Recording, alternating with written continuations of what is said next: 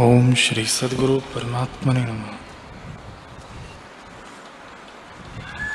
श्री वशिष्ठ जी बोले, ही राम जी, कुंभज ने इस प्रकार कहा कि हे राजन, इस चित्त का रूप वासना है। जब वासना नष्ट होगी, तब चित्त भी नष्ट हो जाएगा। इससे वासना रूपी बीज को तुम नष्ट करो तो चित्त रूपी वृक्ष भी नष्ट हो और न कोई डाल रहे, न कोई फूल फल हो। यदि डाल को काटोगे तो वृक्ष फिर फिर होगा, क्योंकि डाल के काटने से वृक्ष नष्ट नहीं होता। फिर कई डालें लग जाती हैं। जब बीज को नष्ट करो, तब वृक्ष भी नष्ट हो जाएगा हे राजन, गुरु और शास्त्र से आत्मपद मिलता है।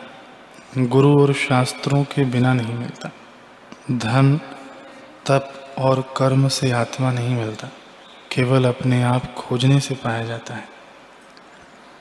हे राजन, आत्म सुख ही बड़ा सुख है, जिसके पाने से जन्म मरण से मुक्ति होती है।